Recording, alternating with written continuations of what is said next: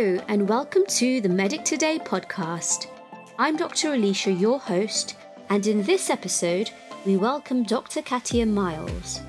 Katya is a well-being trainer and a writer.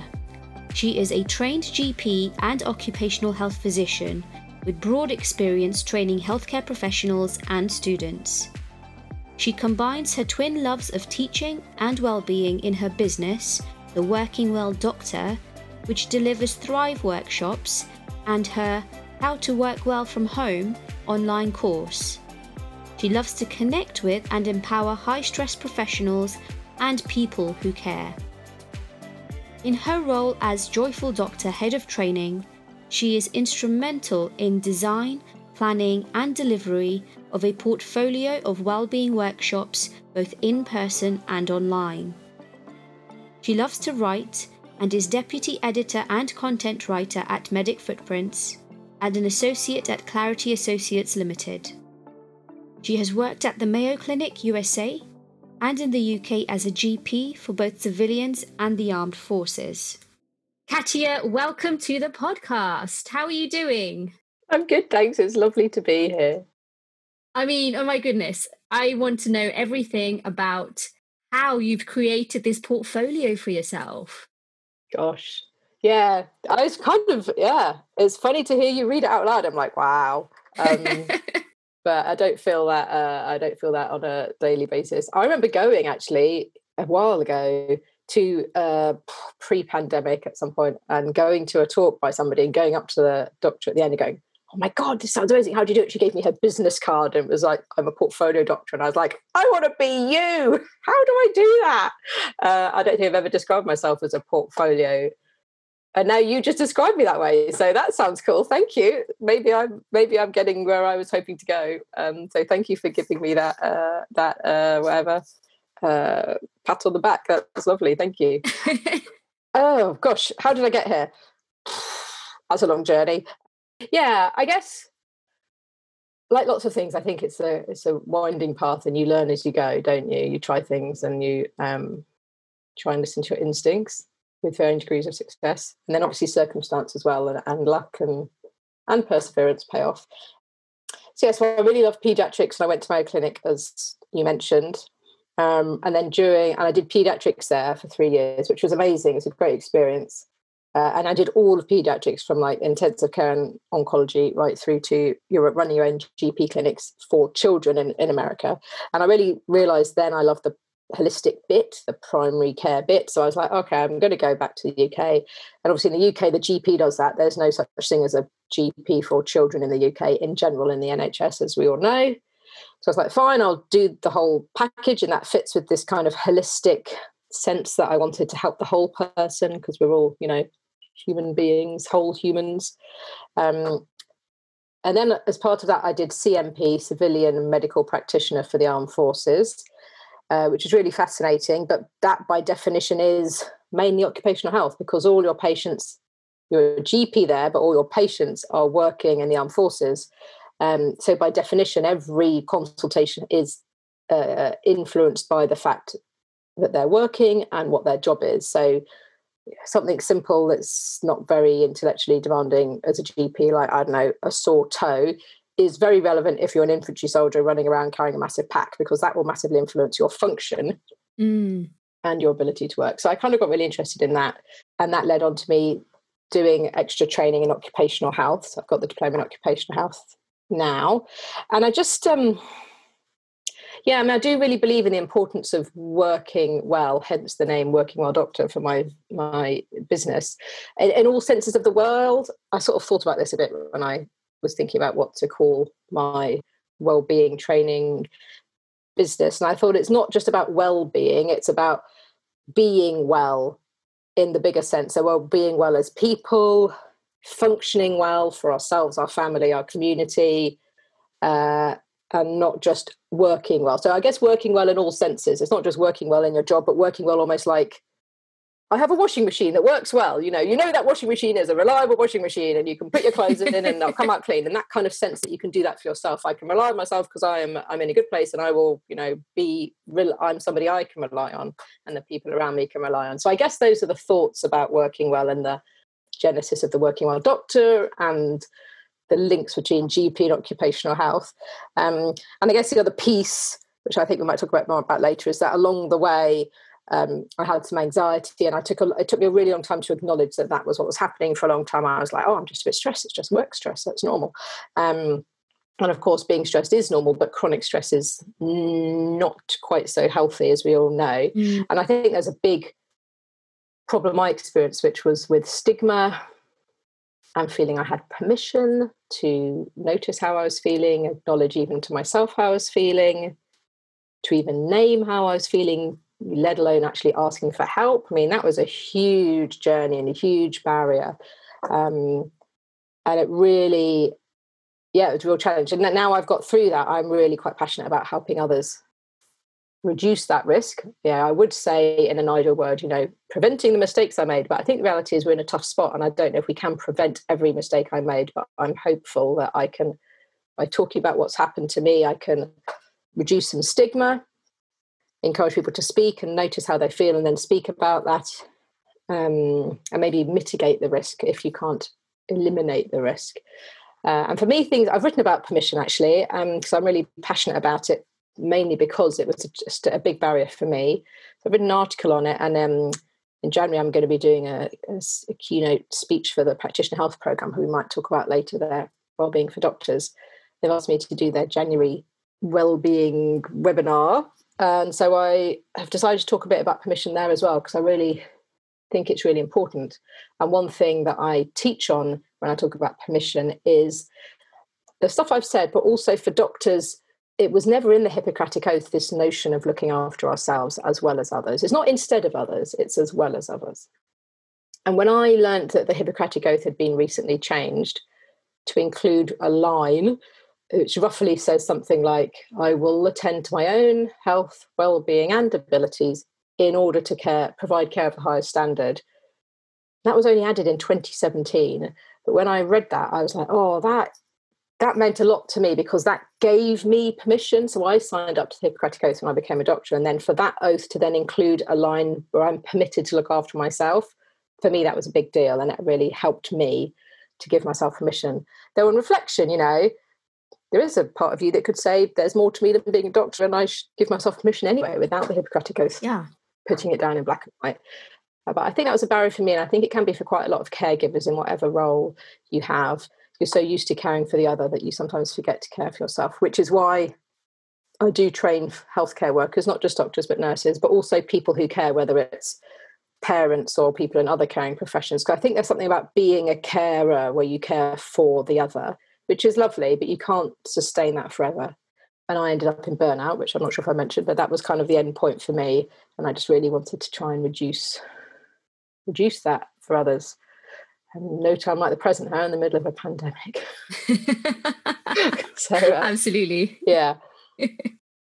That's really interesting. And if you're if it's okay, diving into that a little bit deeper, what do you think were the biggest challenges for you, or what you see as the barriers for, you know, healthcare professionals talking about their own personal well-being?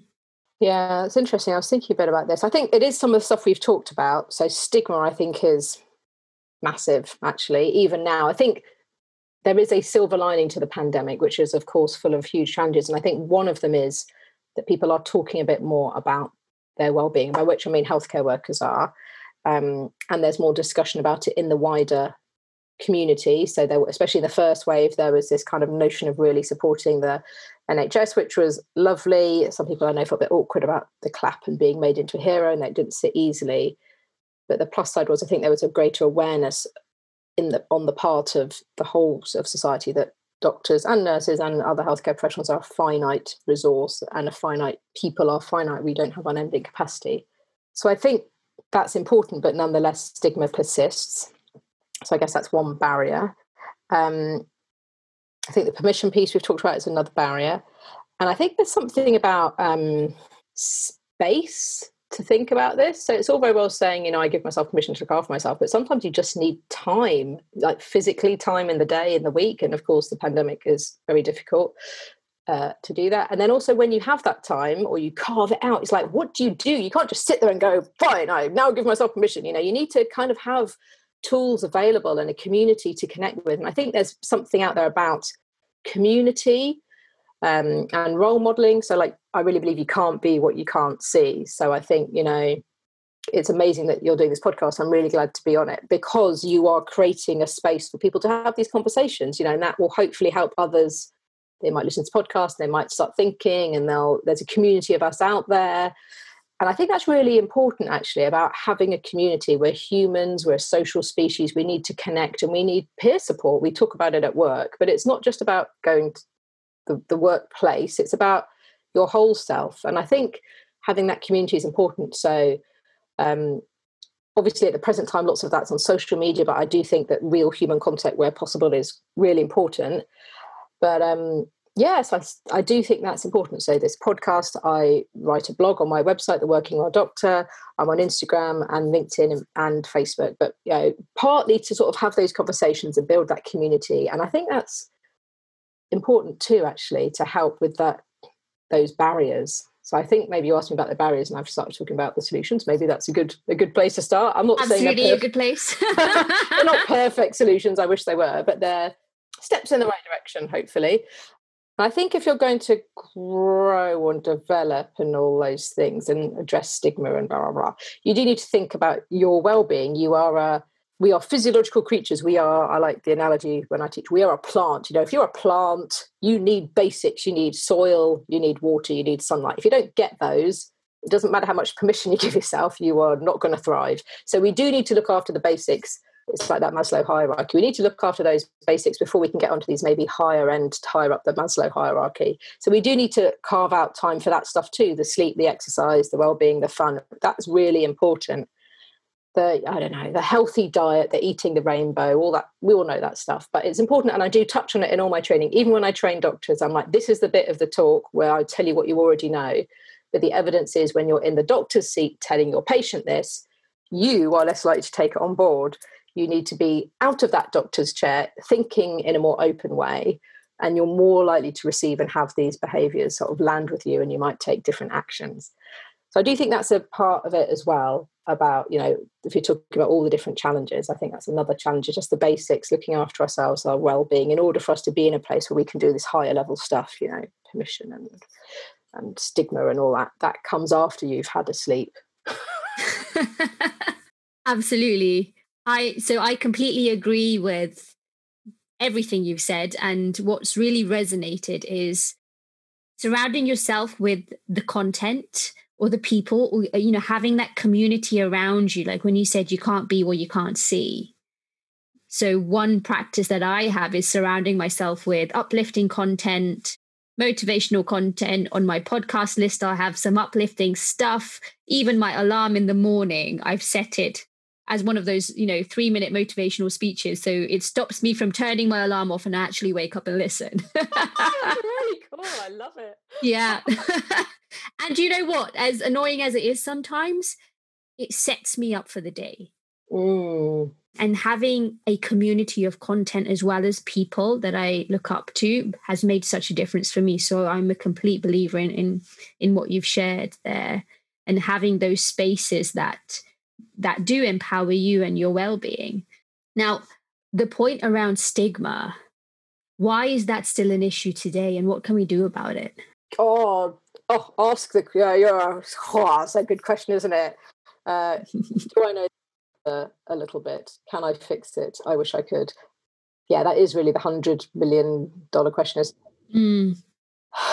what do i think? I've yeah i mean i've um i think i do know what my sense is and i think it's it's a, it's a it's a long journey because it's about cultural shift and so it's not just about the individual saying hey i'm happy to not feel stigmatized so that's a really important part of that. So for me as an individual person yeah that's really helped me as an individual go through the journey i've just described i'm feeling much less stigmatized and talking about it and realizing that's a helpful thing i can do for others has really helped me. You know and that's why i've written this article on permission. I'm going to do the speech in january for the practitioner health program. I've done an interview with medworld who were the uh, were instrumental in getting this Hippocratic Oath changed. They're a really great organisation based in Australia. So that's all great on an individual level. But I think it is again, it gets back to that community piece, isn't it? It's about the community, the culture, also essentially agreeing with or buying into this notion. Um, and I think that takes longer. I think it takes longer anyway, because humans don't like change. I think it takes longer with mental health because it is possible to hide it in a way that physical some physical health impairments are not. Obviously diabetes is a good example of a physical health impairment which you could hide so i appreciate lots of people listening will be like well there's lots of physical things that are not obvious. But i think relatively mental health ones sometimes are easier to mask than others. Though usually if you're honest people around you do know something's going on because we we know even if people aren't telling us if things are right or wrong. I think stigma is i kind of think it's I was going to say generational, but that sounds like a massive hurdle. I hope it's not generational, but I think it's many years. And I think it does things like major community shifts, like what's happening in the pandemic, are probably ways for us to talk more about it, which is amazing. But it comes with a huge cost, which is there's more people suffering as well. So I don't think the pandemic is a solution, but I think it's allowing us to look at things differently. Um, by no means saying the pandemic is a good thing, of course, or that how do we address it? I think it's piecemeal, isn't it? By these different conversations, and they and they add up. And I think there's something about people at the top of the organisations really embracing that. Um, so I think it matters if leaders in any walk of life, especially leaders where we work, are accommodating a, a, a, of this you know, there's some evidence, you know, from occupational health work that your line manager is a single key determinant of your workplace well-being. So what really matters is your what your immediate boss does and how they are. So for you as individuals or for departments in hospitals or general practice or in other organizations, it really does matter if the people at the top are bought in. And I think that's where these conversations help because then you might influence over time the people who are in leadership positions. Or God, you know, we may all grow into be these amazing, perhaps we are already, maybe we are already leaders. yeah, I think it's about that. Um, she says, hopefully that's helpful. I don't know if I've answered the question, but I don't yeah. think it was ever an easy one to answer. yeah, that's really interesting. That's that's really interesting. Have you um are you aware are you familiar with the GMC report from August last year, caring for doctors, caring for patients? Yeah, the one that talks a lot about burnout. Yes, yeah, yeah that is interesting. And they talk about that. They have the ABC. I remember talk about autonomy, belonging, and remember what the C was. But yes, I think that is important, isn't it? It's about feeling you have control over what you do at work, having a sense of belonging to your community, um, and then be able to communicate that. And I think all those things are part of reducing stigma. Mm. It's about conversation and narrative and, and culture, really. It's about changing culture within yeah. teams and organizations. And I think it takes time, especially in big organizations, and the NHS is one of the biggest, isn't it, in our country. Mm. But change happens. So yeah. onwards, every step forward is is worthwhile, which is kind of why we're here. I think that's why I'm here, and why I think I get the impression that might be why you're here is just to try yeah. be part of that positive direction. Keep making the noise. Yeah, keep having the conversations. So, I want to touch on working well from home. I think that's really interesting, particularly since the pandemic hit, a lot more people are working from home. Yeah. Tell tell me more about that. Yeah, I really love that. It's one of my passions. Um, and that it was more again. Uh, I guess uh, before the pandemic, it was a passion. Again, occupational health. It's all about working well, and then being a mum and trying to find a way to mix those work and life balances. It's not just true for parents; it's true for other carers. It's true for people who have other facets to their work, if their portfolio career. And it's also true, and again, I see this when I did my clinical occupational health work, people who have other issues, physical issues, they might have limited mobility. That you know, there are plenty of people who we uh, supported to work from home pre-pandemic because of their physical impairment or difficulty commuting, whatever. So I do think it's a really great tool to have in your toolbox. Um, and now, of course, it's just everywhere. Yeah, I think it's one of those things that I think when it's done well, it's a, it can be great, but if it's not done well, it can be quite challenging. So I just really think, yeah, that's why I've written this um, little eight tips to work well from home, and I've written an article on that. Uh, and I'm developing. I'm do, so I'm kind of doing that just to anybody who wants to just get in contact. It's a freebie. I just want everyone to be able to have a read and have something hopefully easy to digest with just some sort of entry or some points, some things that are hopefully easy to take on board and actually apply uh, in your working from home life. And then there's a lot more research coming out now. So I'm doing a deeper dive in the research and I'm going to be doing a course. So you can access that instead of me having to be live in a webinar, it'll be all pre recorded. So you can just access the course and watch it at your own pace from home, maybe. Mm-hmm. So I think some of the things about working from home are we've talked about the benefits. I think some of the um, tricky things that can arise uh, can be varied actually. So it can be sort of simple things which don't sound very interesting until it happens to you, like musculoskeletal snag. So we can all get that from sitting in a chair and like, mm, okay. But when they add up and they're not looked after, especially over a long time, like we are now, lots of us working from home a lot, you cannot get you can end up getting tricky, you know, problems which are painful and they can distract you from work or even prevent you working. So I think simple stuff addressing that is helpful to prevent these problems arising. So I'm quite short. So I have at home a box about this big. I'm showing, I don't know how big is that, one or two inches.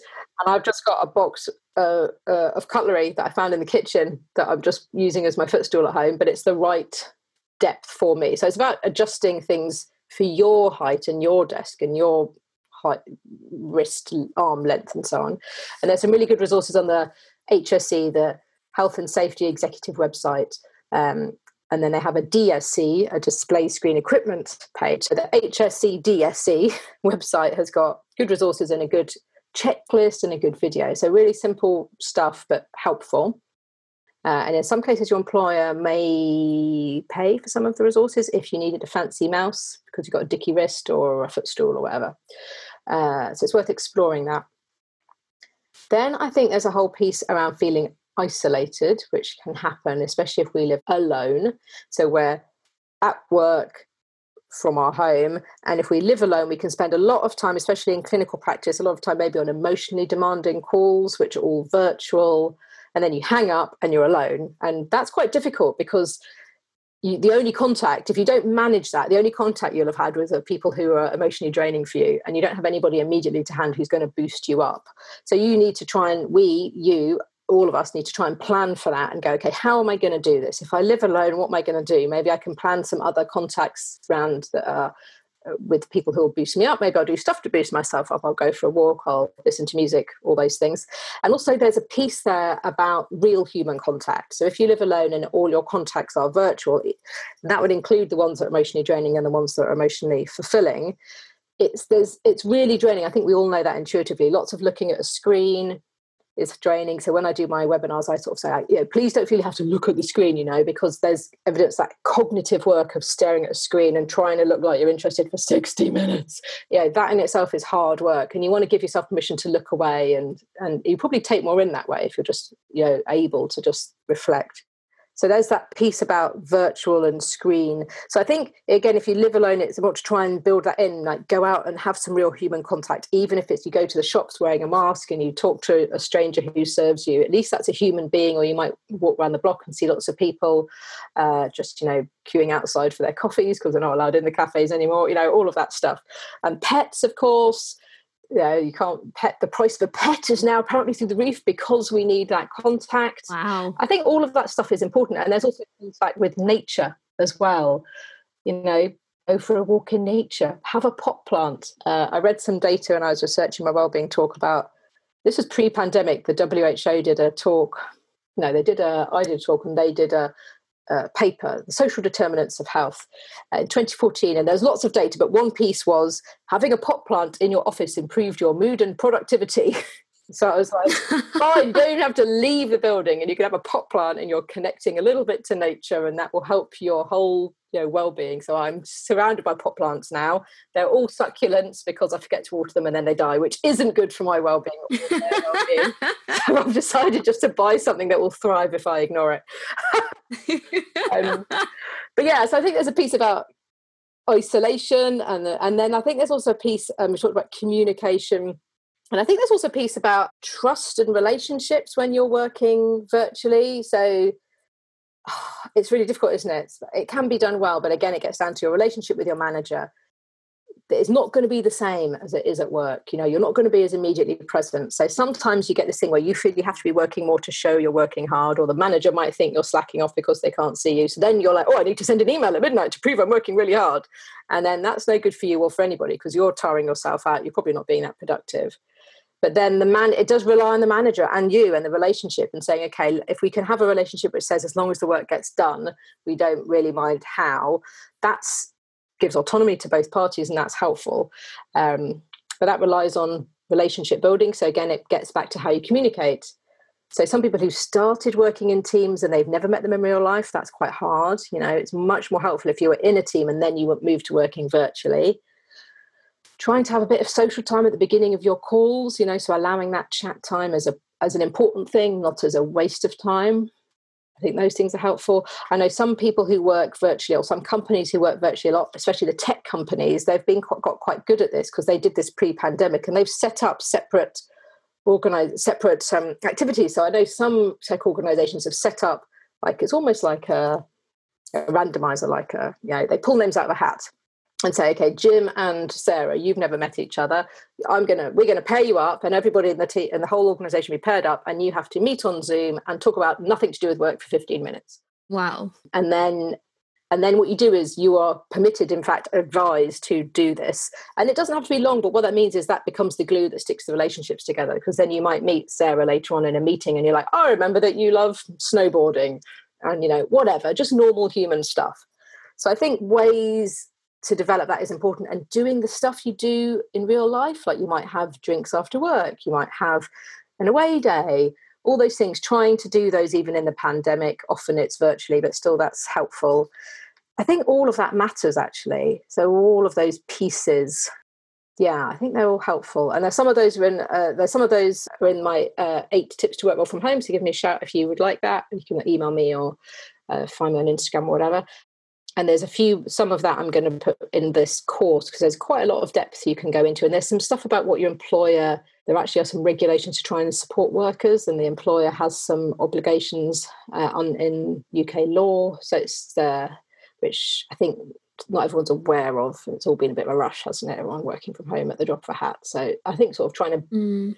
accept this might be the way we're going to be working for the medium term and try and bed in some habits is going to hopefully be a helpful thing to do going forward. So, what comes to mind for me through all of that is do you think it's a concern working from home from the space of if we have a room that we are physically situated in, that we work from, and a laptop?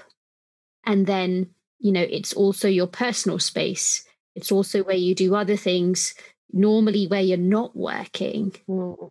how do we how do we go about that? And if of course we're on screen and working virtually and our social interactions are virtual and what concerns would that bring? Yeah that's interesting. So i talk about that as well um, the, uh, the what you're talking about there is boundaries really. Um, i think boundaries are really important. So i talk about this in this freebie this eight tips to work well from home and in the article i've written. Says yeah i think you're right there's a that's a big part of the challenge.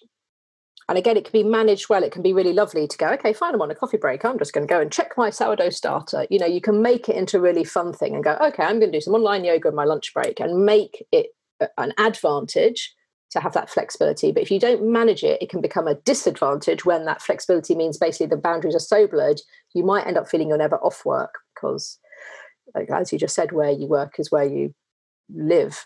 Um, so I think it's really helpful to try and set up boundaries. Again, if you are lucky enough to have your own space that's not a bedroom or a living room, that you could then say, This is my workspace. Often people are using a spare room. That's great, but not everyone gets that.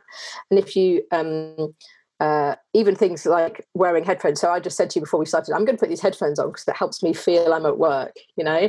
And I've put my work clothes on to talk to you, even though this isn't being videoed; it's just being audio recorded, for the same reason because it's about uh, mindset. And I think that's important. I think doing those small things to help you know when you're at work, and then you can then change to tell yourself, give yourself signals you're off work. And that's they're called boundary rituals. So for example, I put my work clothes on because I'm talking to you. And then when I finish work, I might change back into my my non-work clothes. So then I'm giving myself signals that this is work time and then change your clothes and you're not in work time. I think a lot of us might have fallen into the trap at the beginning of the pandemic of, of not doing that, going, okay, I'm on a Zoom call, posh top, pajama bottoms, nobody will ever know. And it feels like you're being cozy and you're being kind to yourself. And it's, you know, but the snag with that is that you then wear those pajamas when you're trying to relax or even sleep and then you might never feel you're off work because you're still wearing the same clothes you're wearing at work uh, even if it was just pajama bottoms and nobody could tell because you're wearing a posh top. So i i don't do that anymore. I always wear work clothes for work and then home clothes when i finish work. Some people put a lanyard on if they work in a lanyard and they take that lanyard off when they finish their work or something physical like you can get up and walk around the block. Like literally leave your house and walk around the block or just walk around your garden or if you don't have a garden just walk around your house. Just some a ritual literally a boundary ritual yeah so i think those things can really help actually and then also if you live we've talked about the challenges of living alone but there's also challenges of course of living with others that funny thing that went viral where that chappie was on the telly talking to a newscaster and then his toddlers yeah. ran in and his wife ran yeah. in after. I don't know if you've seen that. It happened before the pandemic. But that's a typical example of how you can get the other downside of working from home, which is interruptions. But the solution is still the same. The solution is still boundaries. So it's about having those boundaries, it's about telling your children and your other adults in the house, okay, I'm working now please don't interrupt me. It doesn't always work, but you know, trying to do that. And so you tell the children if they're old enough, if you need something, this is the person you can interrupt because I'm working now, and vice versa. I've got friends who have do not disturb signs on their door for their children to read. Um, only works if your children are old enough to read, of course or you might have pets that interrupt you it doesn't have to be children you know i think it's it's about managing all those things and then i think while managing, it's also about just having in the back of your mind, just knowing that it's not going to be perfect. You know, that you do all these things and things might still go wrong. You might still get interrupted. Mm. But then when you were at work, there were still challenges that happened. You know, you would go to work and things might happen, the computers might crash, or I don't know, whatever.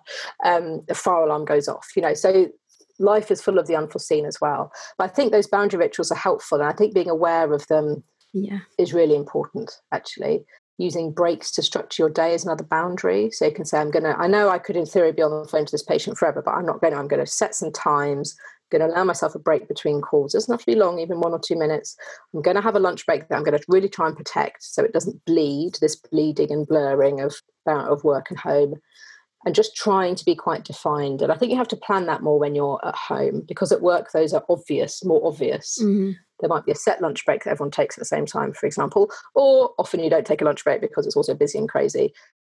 But I think even in those workplaces where you don't get a lunch break, you still get to walk up the stairs between wards. You still get to, you know, there are times when you're physically away. And I think if you're at home, you, you just have to really build that in. I've got a friend who works from home and she's like i never i work downstairs i never use the downstairs toilet when i'm working because i make myself walk upstairs yeah. she wants to give herself that little break and a bit of movement. I didn't mention that, but movement, stretching, exercise, very important as well for your break, for your body, for your mind when you're working from home.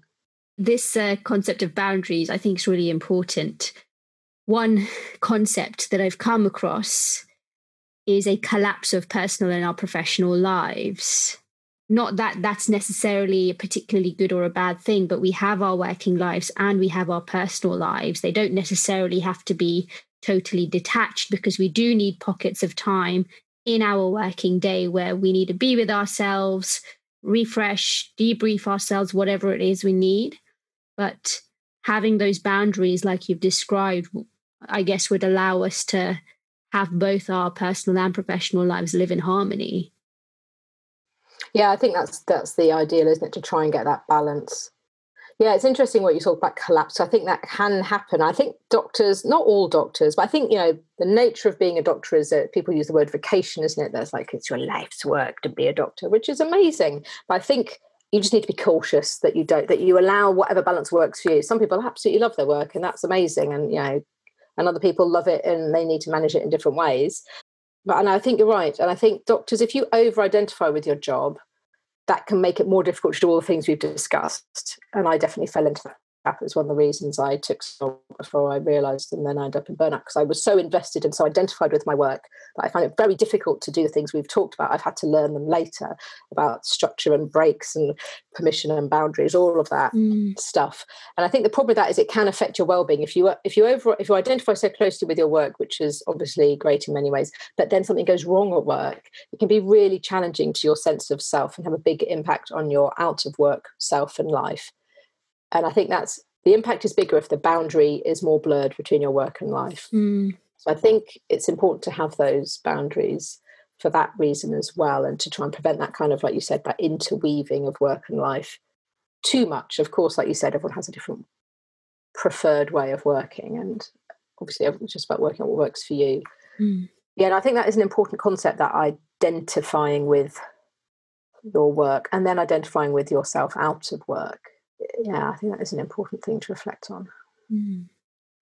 Well, thank you for sharing all that. You've got some really, really valuable tips, and I recommend everybody to visit your page um, and your social media pages because there is some great content to help our well-being and, and help ourselves.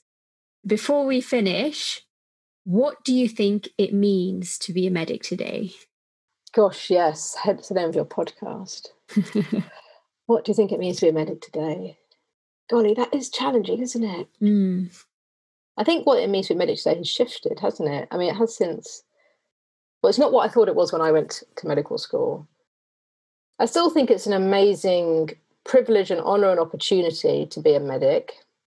And medicine is so interesting. It just is unending. It depends what you like, but I just find it fascinating. Mm. And there's a real privilege to get to talk to people about all this crazy stuff. And, you know, that's amazing. And to try and get to help. So I think that's the core of medicine hasn't changed. But I think the thing that might today, so I guess to be a medic today, is that it is also a very pressured time, as we know. Uh, I think being a medic today is uh, about the core stuff. It's about this crazy change. The pace of change, I think, is is a factor for all of us, both within and outside healthcare, but even more so within healthcare. So it's not just the academic intellectual change like there's new guidelines and new drugs for COVID or vaccines. So there's that change. Then there's the change of how we're working, as we've just discussed. Uh, yeah, and I, I think that that is part of what being a medic today is actually. When I qualified as a doctor, I remember I did the Hippocratic Oath and I was like, yeah, I was all excited. And the professor got up on the stage and said this keynote speech to us new doctors. And I was like hanging on her every word. What is she going to say? And what she said was, the only constant is change. And I was like, what was that? I was really deflated. I just thought, this what? What does she mean? Uh, but of course, she was right, and it was probably the biggest words of wisdom she could have said. And I think there is that is part of what being a medic today is. It's about being aware and able to manage the change uh, that you are living and working with. And I think hopefully one of the things about being a medic today that we're talking about now is feeling a bit becoming a, a person and hopefully working in future I hope we can work in a way where we are more empowered to think about ourselves as well as our patients and the well-being of ourselves as well as our patients for ourselves because we're human beings we've only got so long on the planet but also in a from an occupational health perspective if you don't look after the staff and the workers then there won't be a workforce to that there won't be enough of us enough doctors and nurses to look after the patients because we are a resource we are finite. We have limits to our resilience and capacity. And I think we need to look after ourselves for that reason, as well as for the reason that we're humans, as you very wisely said at the beginning. And we have our own time on the planet and we need to make the most of it for ourselves as human beings as well. I don't know if that's the whole answer, but I think that's part of the answer. Yeah, no, that's great. That that's so that in itself is so profound. And finally, What's your one message to all professionals, medics, healthcare professionals out there? You had one message. Yeah, I was thinking a little bit about this. Gosh, there's so many things to say, but I think if I had to choose one, uh, I'm going to choose permission for all the reasons we've said. It's very a personal passion of mine for the reasons I've said. I think it's really key for doctors. Uh, it's in the Hippocratic Oath, and I think it's more broadly important for everybody who cares healthcare workers of all types doctors nurses physios everybody pharmacists and for anybody who cares. I think now is a time when we really need compassion in society you know and i think if we're going to have that we need to be looking after ourselves and each other together. So permission to do that i think is if i'm allowed to i'd say permission and compassion but if i'm only allowed one i'd say permission. We'll have them interlinked oh, thank you very much. Uh, it's your podcast. Yeah, you can you can do what you like. But um, yeah, really, thank you for such amazing questions. No, thank you for sharing your opinions, your expertise. I think this conversation has been just so valuable to understand mental well-being what we can do as individuals and as a community to reduce that stigma um, and particularly in the context of the pandemic, working from home and how we can remain well and keep ourselves empowered whilst working from home. I, I think that's so relevant right now. Um, and we need to we need to talk about this stuff more. So thank you for being here and having this conversation with me. I have enjoyed it and I know it's going to be so helpful for all of our listeners. You can find Dr. Katya Miles at her website workingwelldoctor.com, on her Facebook page, Katya Miles Working Well, on Instagram at working underscore well underscore doctor, and on her LinkedIn page as Katya Miles. We would love to know your thoughts on this episode, so please do leave us your comment and feedback at The Medic Today. And we'll see you next time for some more inspiring and mind shifting conversations.